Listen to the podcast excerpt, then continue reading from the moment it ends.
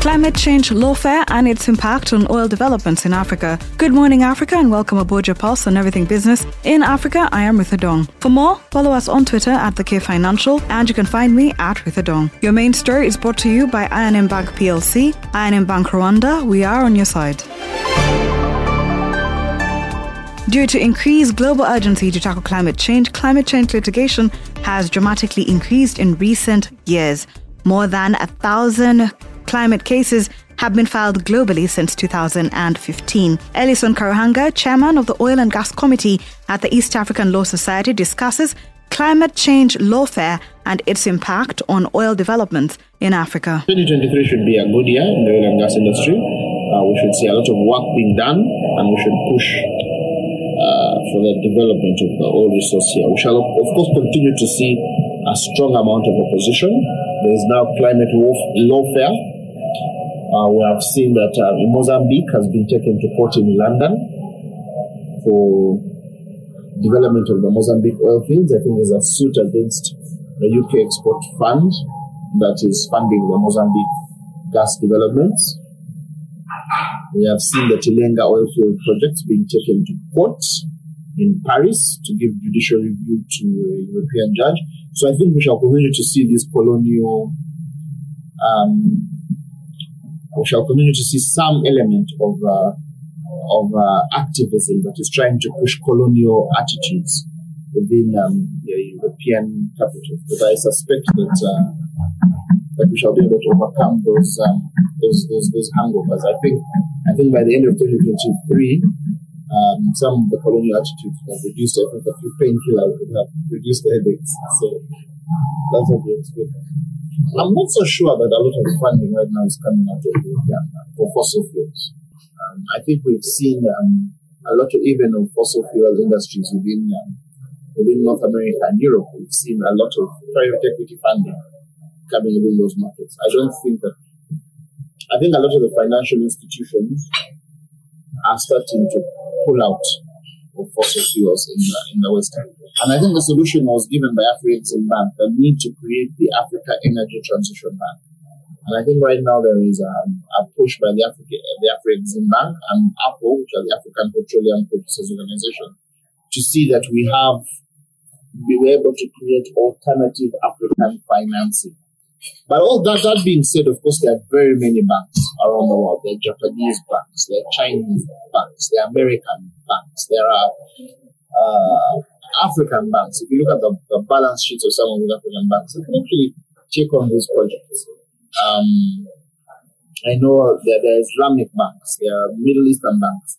So the, the world is no longer what it was um, in 1884 and uh, the financing is certainly going to rise. But definitely, whether it rises or not, we will still see, as long as you have companies from Europe or from America, we will see an, an attempt to use um, climate change legislation. Many countries in the world, including Uganda, have passed climate change legislation. And as a result, we will see some people trying to pick into loopholes in that climate change legislation to litigate against um, oil and gas projects. Uh, I don't know if you'll find woke judges, maybe not, but I think uh, overall we have to look at the development of these resources. Whether we're going to develop them with Russians, with Chinese, with Arabians, with Kenyans, I think ultimately the choice of not developing these resources is a choice too high to pay for the poorest people in the world. And those rich people who are trying to keep the poorest people poor, um, you just have to resist.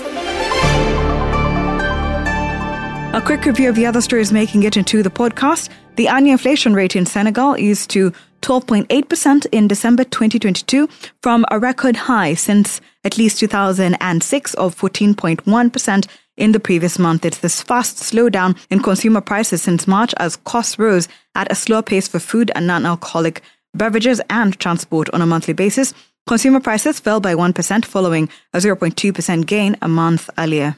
Legal tools, procedures, and resources available for the 2021 year period were not effectively utilized to collect or recover outstanding tax claims. This is according to the 2022 Africa Initiative Progress Report on Tax Transparency across the continent. It notes that majority of African jurisdictions had low level of knowledge of cross-border assistance in tax recovery, compared to knowledge about tax claims at the level. This it terms as one of the major challenges to available tools for tax recovery. Approximately 91% of Africa, a total of 21 countries out of 23, inclusive of Uganda, give recovery tax claims a high level of priority in relation to revenue growth. The annual inflation rate in Nigeria is to 21.3% in December of 2022, down slightly from a 17 year peak of 21.5% in the prior month. It follows 10 consecutive months of monthly increases amid a slight deceleration in prices of food, which is the most relevant in the CPI basket. Prices also rose less for alcoholic beverages, tobacco and kola, clothing and footwear, recreation and culture and communication. Meanwhile, items such as transportation, miscellaneous goods and services, education, among others, became more expensive. The annual core inflation rate, which excludes farm produce, accelerated for the ninth month straight uh, to a near 16 year high of 18.5% in December, up from 18.2 in November.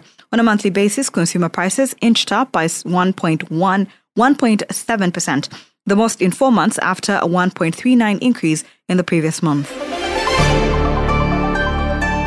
A quick look at the markets. The South African rand depreciated sharply to at 17.1 against the US dollar amid heightened concerns over South Africa's power crisis, prompting President Cyril Ramaphosa to cancel his scheduled trip to the World Economic Forum in Davos. Power cuts have worsened during the second week of January after struggling state utility Eskom, responsible for generating more than 90% of the country's power, resolved to implement its worst ever outages until further notice. On a monetary policy front, another slowdown in the US inflation rate reinforced expectations that the Federal Reserve would ease the pace of rate hikes domestically. The South African Reserve Bank is forecast to maintain its hiking cycle, though at a slower pace, after raising interest rates by 350 basis points since November of 2021.